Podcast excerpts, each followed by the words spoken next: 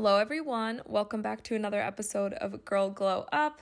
I am your host, Leah, and happy 2023, guys. I can't believe a new year is here. It has been one year since I started this podcast, and I am beyond happy to still be recording and uploading episodes. So, thank you all for listening, for rating, and sharing this podcast. I hope everyone had an amazing and happy and safe holiday season, no matter what you celebrate, and also a happy new year. I was in New Hampshire for the past week or so, and I got to see all of my friends and family, and it was just so nice to be able to catch up in person because, of course, we could always text and call, but being able to be there in the moment with my friends and family just is amazing. Now, let's jump into one thing we're grateful for and a happy moment from the past week. One thing I'm grateful for was just being able to spend time with my family and friends. Again, it's just amazing to be able to see them in person and hug them and just be in the moment with them. A happy moment from the past week was probably attending one of my best friend's wedding. Congratulations to Jenny and Zach. You guys are just the perfect couple, and the event was so magical, and I cannot wait to see what you guys do together. Also,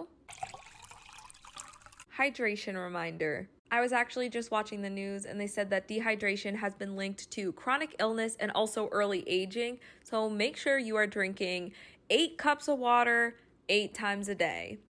Now, going into the topic of this week, it is overthinking. Now, overthinking is a huge part of me at this point. This overthinking pattern of mine started my freshman year of college, and I feel like it's just become a more consistent habit over the past few years. And I really do want to work on living in the moment and not overthinking as much. I feel like my mind is always wandering to anything good or bad that can come out of a certain event so I can be prepared no matter what happens. Now, before we can start talking about how to avoid overthinking, we have to figure out what exactly triggers us to overthink. One thing could be traumatic events, two could be stressful experiences we've had in the past in similar situations, and also just the high pressures and demands of everyday life. Although overthinking is not recognized as a mental disorder in and of itself, it is usually associated with specific disorders. And I found this fact interesting when I was researching because this has definitely happened to me and I've noticed it with my overthinking that the impact of overthinking for long periods of time can actually decline your physical health. I constantly feel like my body is in fight or flight even when I'm not in a dangerous situation. And it actually hurts. My body is just constantly tense, and sometimes I don't even notice it. And once I'm able to just release and relax, it literally is just hurting, and I'm in constant aches and pains. So, overthinking does definitely have a physical effect. And when I was researching, I found that there are two types of overthinking. Of course, I'm sure there are more, but these are the ones that I could find. One is overthinking the past, that is, replaying the same scenario scenario over and over again in your head, wishing it ended differently. And the next one, the second one, is overthinking about the future, worrying or obsessing over what's to come or what could happen. Now, I think it is very important to figure out what type of overthinking you do and also to get to know and to recognize things that trigger you into overthinking. The human brain can produce thousands of different thoughts and memories every single day, and a majority of these thoughts just usually come and go, but sometimes these thoughts and memories capture more of our attention. And dwelling on negative thoughts or feelings can trigger physical, bodily sensations and feelings. So, I think a big part of tackling overthinking is to recognize what you can and can't control in a situation. It's useless to think and worry about something that is out of your control. And unnecessary overthinking is something that I personally struggle with, and I'm sure I'm not the only one. An example from my own life that comes to mind is when I'm traveling, I always am worrying about my bus being late or not making my connecting bus or my bag going missing or just something along those lines. When I find myself in those overthinking moments, I try to just step back take a breath, and remind myself that I am not driving the bus and I can do everything right on my end and everything can still go wrong, but I am still going to get from point A to point B eventually, even if I don't get there as planned. So now that I've given you guys a little bit of an introduction into exactly what overthinking is and getting to know what causes you to overthink, let's jump into how to stop overthinking.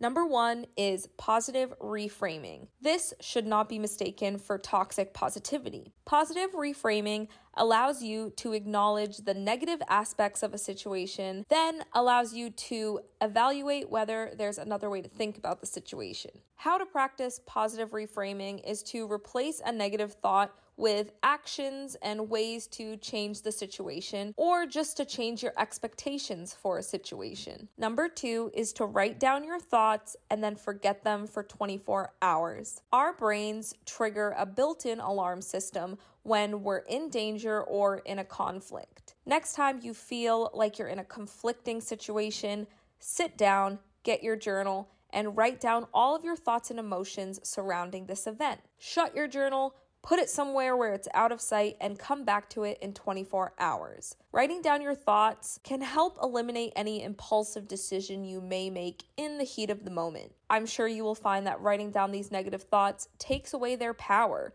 They are just words on a page, and you are more powerful than your thoughts and emotions, and you are in control. Number three is to practice specific gratitude. Expressing gratitude can increase your happiness. That's why I always try to start off each episode with gratitude. It helps us connect to the little things instead of mulling over the negative things in our life. I write down what I'm grateful for every single morning, but sometimes it just feels like it's another task on my list it becomes a part of my routine and sort of diminishes the meaning of gratitude for me. So, when it comes to practicing specific gratitude, I'll give you an example. So, let's just say I wrote down, I'm grateful for my morning coffee. That is perfect. But how about I make that a little bit more specific? So I would replace that with I am grateful for my sweet cup of coffee that gives me energy to start my day. Now, I just wanted to remind you guys that I know sometimes it can be hard to find something you're grateful for. That doesn't make you ungrateful, it doesn't make you a bad person. Some days it's easier to get out of bed than others, so just make sure that every single day you are finding one thing you're grateful for, whether it's a broad thing or a specific thing.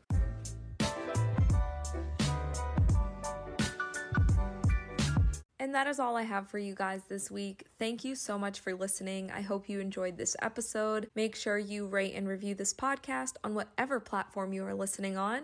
Feel free to follow my Instagram at Health and Leah. I've been kind of MIA on there, but I promise for the new year I'm to get back to posting content. Also, please share this podcast with anybody you know because everybody deserves to become the best version of themselves. Also, sorry if my voice sounded weird this week. I feel like I'm getting sick again. I'm always getting sick. I don't understand why. I hope you guys have an amazing upcoming weekend and an amazing upcoming week, and I will talk to you all next Thursday.